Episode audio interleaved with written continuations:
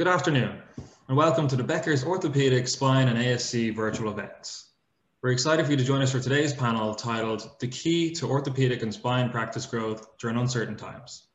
I'm Alan Condon with Becker's Healthcare, and I'll be your moderator for today's panel. Before I introduce today's panelists, I'd like to go over just a few housekeeping items. We'll have time at the end of today's panel for a quick question and answer session. You can submit any questions you have throughout the panel by typing them into the Q&A box you see on your screen.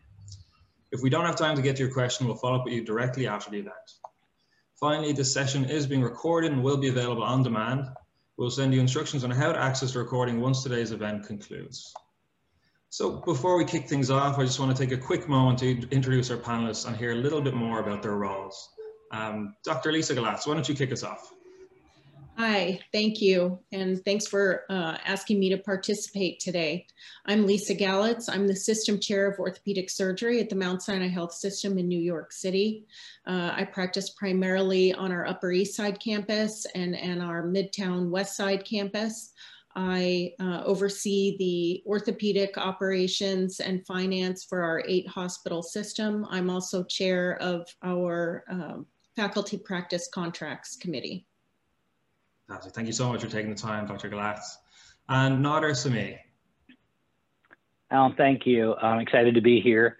Um, I'm the CEO of National Medical Billing Services. National Medical is a revenue cycle company focused on the surgery center market in, in particular and surgery in general. Um, we're the largest company doing what we do, and uh, we have about 300 centers around the country. So we handle everything from managed care contracts for surgery centers to the entire billing reimbursement process, consulting advice around that, and uh, a lot of um, detailed analytics to be, basically try to help surgery centers, administrators, and the owners be able to make good business decisions as it relates to um, how they're how they're practicing and performing within the surgery center. So um, just just with that perspective, most of my answers, and I think my role on this panel today will be to be coming at all of the answers from a business perspective and from um, highlighting some of the trends and opportunities as it relates specifically to the surgery centers as well. Fantastic. Well, really looking forward to this conversation. And uh, without further ado, let's kick things off. Um, Dr. Galatz, I'm going to go to you for this first question. Um, you know, obviously we've seen some positive news recently around the country hospitalizations due to COVID and the US beginning to roll out a third coronavirus vaccine now. Um, with this news in mind, what is your outlook for orthopedic and spine practice growth in 2021? I think, you know, no doubt this uh, pandemic has been difficult on clinical practice. Most of us have been shut down for some period of time, some longer than others. But importantly is uh, the fact that I think we are going to rebound. Eventually, our country will recover from this, as will the rest of the world. And so, uh, just like we just passed a stimulus bill yesterday. So I think there's a lot of positives on uh, on the horizon. Uh, and one of the things about a slowdown this past year is it's really given me the opportunity to take a pause and to take a very critical look at our operations, our finance, and our revenue cycle to make sure that we were running as efficiently as possible. And it gave me an opportunity to really look at my organization and say, do I have the right people doing the right jobs? Um, so I think a look back uh, has been important. But even more important, I think if you spend all your time today working on now, you're going to be practicing yesteryear's medicine tomorrow. And as technology advances so quickly, this is a really good opportunity to invest in your organization in terms of technology, the people, alternative contract models, um, and, and the leadership potential of your organization. So I think if there's a theme, it would be invest in the future. Mm, absolutely. And uh, Nader, do you, do you uh, kind of, do your projection for this year align with Dr. Galatz's? Yeah, uh, so so it's been a very interesting year, 2020 and leading into 2021, and really over the last couple of years. So overall, we're very bullish on orthopedics and spine, uh, rapidly growing specialties, and as it relates to surgery centers, major movement from inpatient to hospital outpatient towards surgery centers. So we see if you kind of take 2018 to 2021, about 30 plus percent growth in orthopedics in terms of surgery center volume, and spine is about 200%. So these are two of the faster growing specialties in all of medicine. And so um, we, we are very, um, you know, positive. We see a lot of movement in, in big ticket items too. So it's not just that cases are moving, but you've got, you've obviously had dramatic movement in total joints um, with the knees going first and now the hips. Medicare approving both of those now. And um, for example, on the spine side of things, spinal fusions happening in surgery centers. Uh, to to doctor's point, you know, with technology, spinal fusions being done in a in a surgery center environment now versus where it used to be.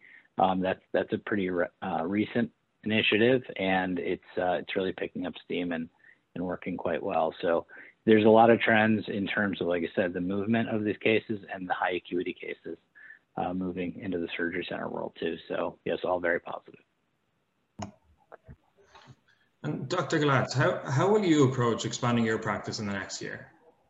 I think one of the things that we're doing is really taking a look at our region geographically and identifying locations where uh, some of our primary care practices may need orthopedics and placing orthopedics in the multi-specialty practices so that we can capture that volume and keep those patients within the system.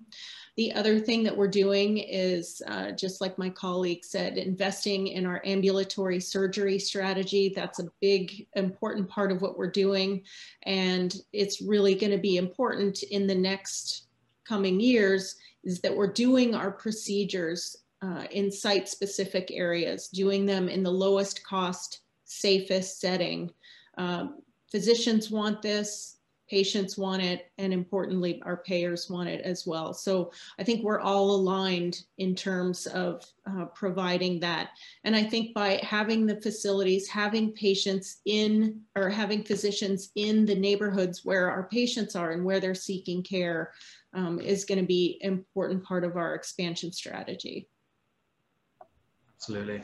And uh, Nader, looking further down the line, um, particularly when we think about this trend of accelerating uh, outpatient migration, what, what investments do you anticipate outpatient surgery centers uh, making in the next five years? Um, Alan, what investments are we looking to make or do, do we see surgery centers making? What investments do you, do you uh, are you looking to make in the next five years? Okay, so I, I kind of break it into a couple buckets from from the standpoint of of there's there's sort of a consultative investment that we're making in uh, we're committing to helping all of our clients in the industry evaluate these different opportunities. So we've put together an entire you know approach and invested in a program where we can help everyone assess the market, um, be able to do pro forma projections, um, identify the best places uh, for you know, centers, um, where they're going to be most successful, what specialties uh, should be focused on uh, to maximize their opportunity from a business perspective, and then also helping them bringing to bear other resources to ensure that you're bringing clinical best practices to the surgery center from the hospital, um, revenue cycle best practices, front desk best practices, because you're making a major investment in any of those opportunities. You need to make sure that you're well situated um, obviously, you're picking the right patients and you're performing the cases correctly, and then you are there to capitalize from a business standpoint and not because there's while there's opportunity to make a lot of money, there's also opportunity to lose a lot of money if you don't um, handle it correctly. So we focused a lot on that, and then from a, another area that we are focused on to help clients, and this is a bit more a bit more futuristic, is artificial intelligence, machine learning, predictive analytics, so that we can really help clients understand what's coming, not just in their numbers, but even some of those, um, you know, predictive analytics are starting to carry over to the clinical side as well.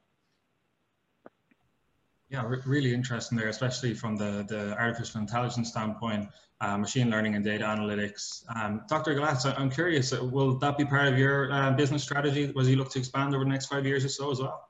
Absolutely. Um, I'm glad you asked that. I think it's it's one of the major uh, initiatives going forward. I mean, uh, just like was said, our uh, the artificial intelligence is really helpful in identifying and complying with appropriate use criteria. There's a lot of work being done on clinical decision support, which I think is going to be great, and a lot of predictive analytics. Uh, there was recently a study looking at um, automatic evaluation of CT scans in order to help predict osteoporotic fractures. Uh, this is about $118 billion spend taking care of osteoporotic fractures in the United States and about 3 billion in the UK.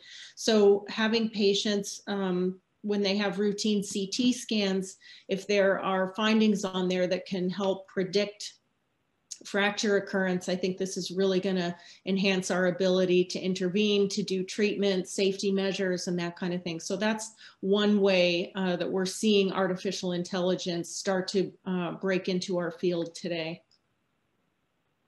Yeah, re really interesting to, to hear both your thoughts on investment strategies and also these emerging technologies in the field. Um, I, I, wanted to switch gears a little bit and, and talk about leadership Nader, let's go to you for this next question. Uh, what has been your guiding light per se for, for managing your team throughout the uncertainty of the past year? Yeah, it's a great question. And obviously this past year challenged every one of us. I think beyond what our, whatever formal training any of us had ever had. Um, this was unlike any other situation where your business is flying high and literally the next day, every one of your clients are calling you to say they're shutting down their centers completely and not taking on any more cases. So it was uh, it was a pretty um, shocking time, I think, for every one of us in all of our different businesses.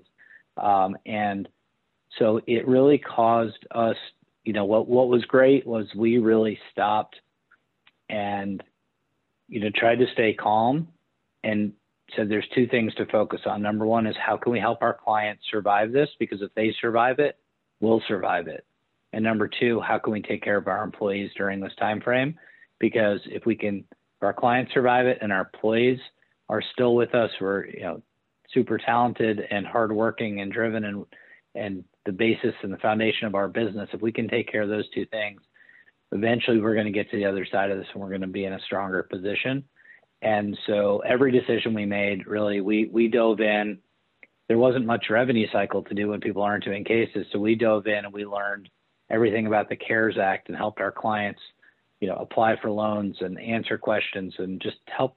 You know, they were struggling on: do we furlough people? Do we shut down? What do we do? So we just dove in and just kind of became business advisors to our clients and used whatever skills we had um, to help them. And we were fortunate enough to not have to lay off or furlough anybody. Um, we did have senior people jump in with a with a percentage um, pay reduction for a couple, I think about three, four months we all did, and then we quickly brought it back as quickly as we could. So it was a team effort. It was very collaborative. Uh, we were constantly trying to figure out, and then we did a lot of team building during all of that too, a lot of town halls because we went 100% remote. So it was um, it was actually a really interesting time, and I think a lot of us found this. We ended up finding some really positive. Obviously, I'm not saying I want it to happen again, but there's some great positives that came out of it and there are things that we've carried forward since then and it brought you know i think it really brought the team together in a different way and i, I think a lot of times adversity does that based on how you handle it so uh, we learned a lot and um, you know and, and knock on wood came out you know strong on the other side of it yeah absolutely um, Dr. Galatz, did, did your leadership, um, you know, echo that of Nader's during the pandemic, and what were the positives that really came out of it for you? Um, very much so. Um, being on the clinical side, there was, as you can imagine, a lot of anxiety. Um, when this virus first came out, um, you know, nobody really knew how you got it. Is it from touching things? Is it all, you know, from uh, aerosolization and inhalation? And uh, the people, at least in New York, were getting so very sick, and our hospitals were overrun. We had a field hospital in Central Park across the street. Uh, we set up uh, in our Javits Center, which is our large convention center, extra beds there, and then the Navy ship came. So we were very, very hard hit in New York City. And as you can imagine, for uh, the providers, there was a tremendous amount of anxiety and we had PPE shortages. So uh, I felt that the best thing that we could do for everybody, aside from getting PPE, um, was just really honest and open and transparent communication. So I started having weekly Zoom meetings very early in the morning, once a week, where uh, all the faculty could join and I would give whatever information I had. Um, everyone was redeployed at some point to help uh, in the COVID units. So uh, my administrative staff and I coordinated that uh, so that we could really uh, help in in where we could, whether that was uh, volunteering as a PPE coach or actually uh, being in the emergency room. So all of our faculty, our PAs, and even our residents uh, helped out in that effort. So I just felt like those weekly communication meetings that we had really helped to allay anxiety.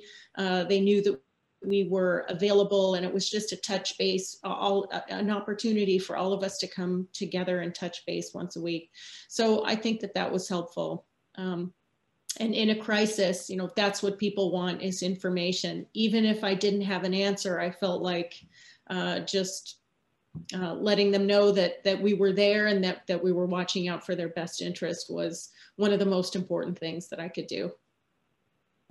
Yeah, yeah. And with all of these new challenges coming at you during the crisis, like the pandemic, how do you are you now starting to think differently about business development or growth, or is that still um, something in the back of your mind?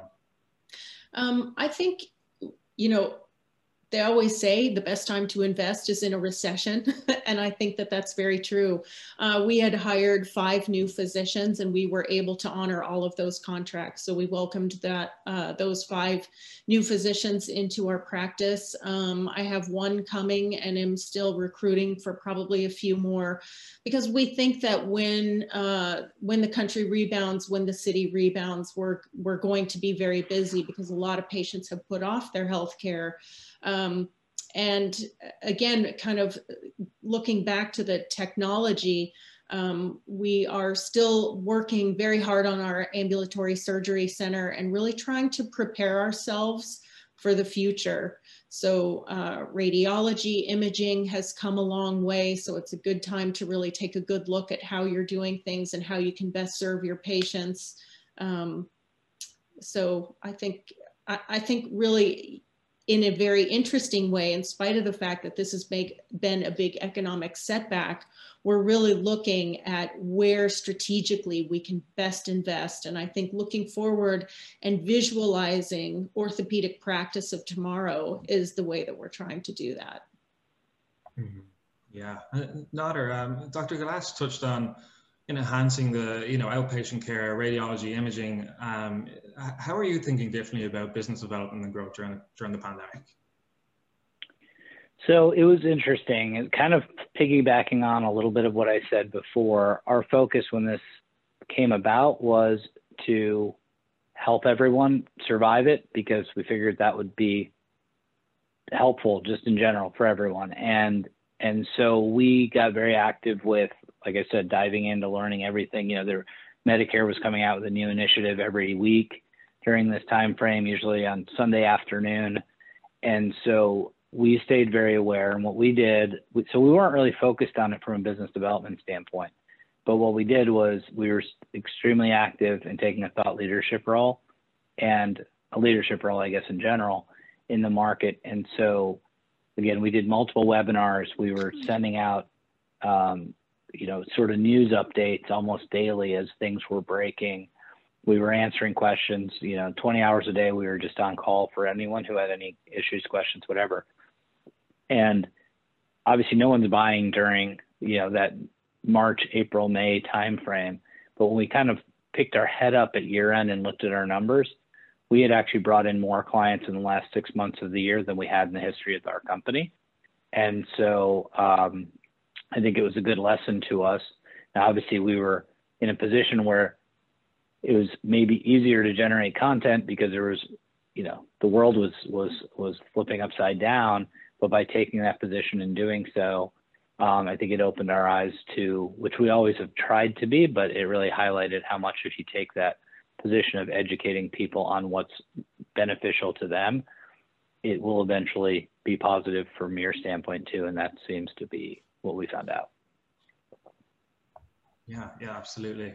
Uh, switching gears back to kind of the future of orthopedic care delivery, um, Dr. Galatz, I'd love to kind of get your insight on, on this next question. Um, how do you see the pandemic affecting the next generation of, of orthopedic and spine surgeons in terms of practice choices?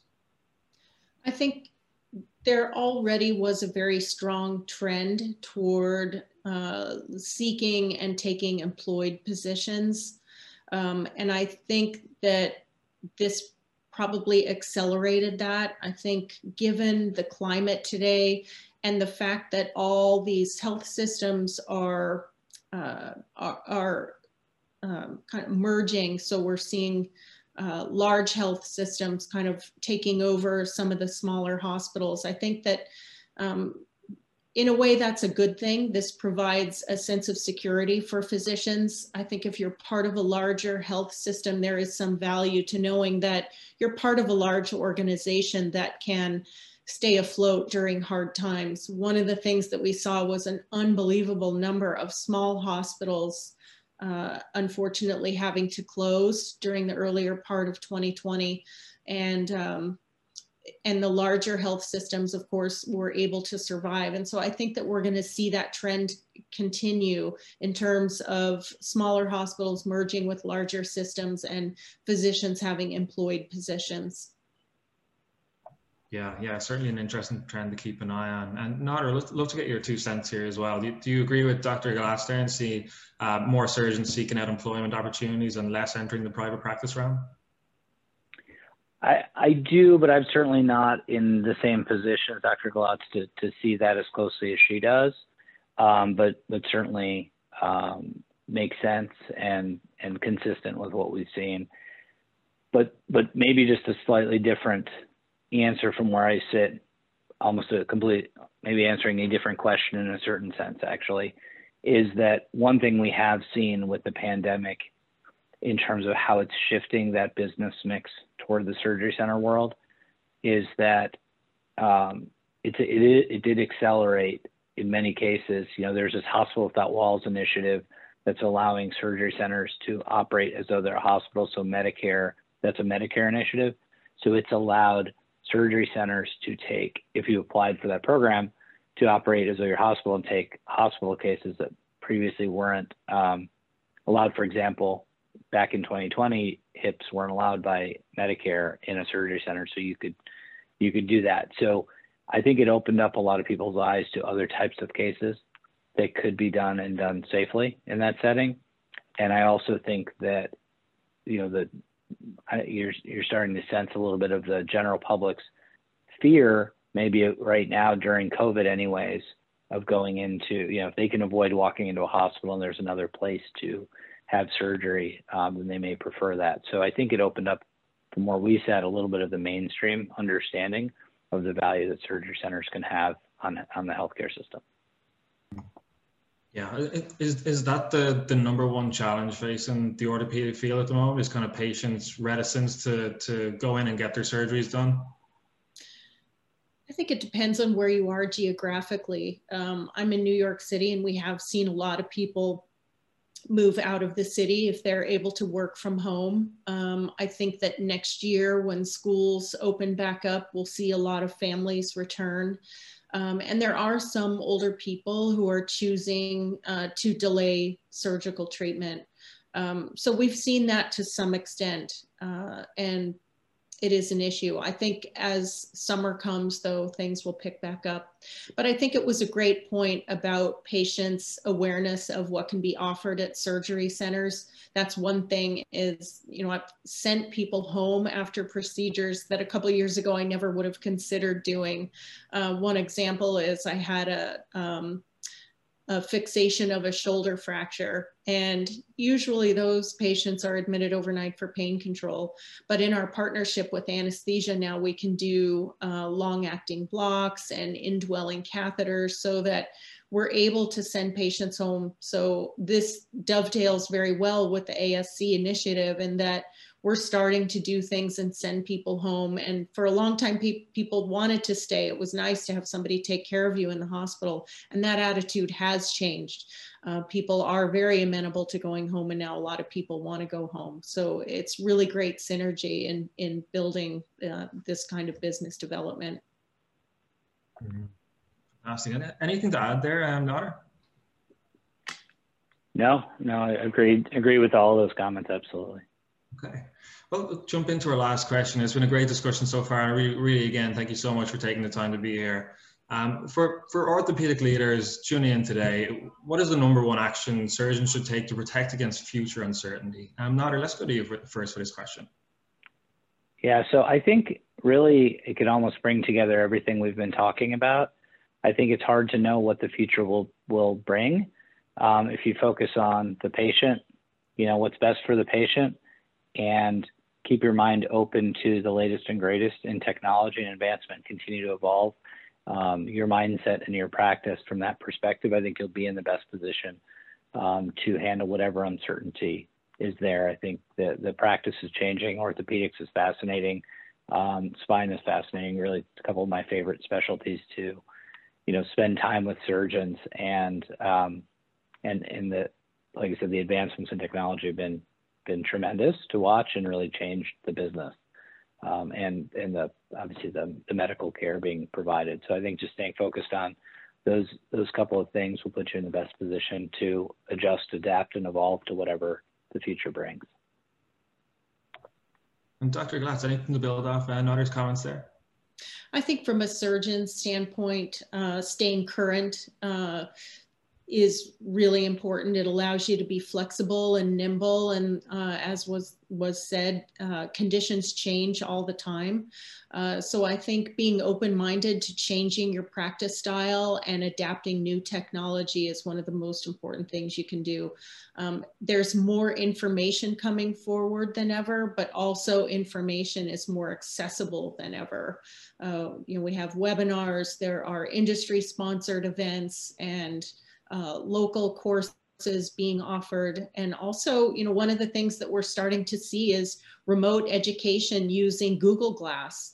Um, a lot of surgeons now are putting on uh, Google Glasses and using virtual reality tools so that someone can sit at home, maybe thousands of miles away, put on the glasses and be right there with a surgeon in the operating room. So uh, taking advantage of that accessible information and the learning opportunities uh, and staying current, I think is probably one of the biggest things other than living within your means, which is also helpful against uncertainty. great, great advice just across the board there. Thank you so much.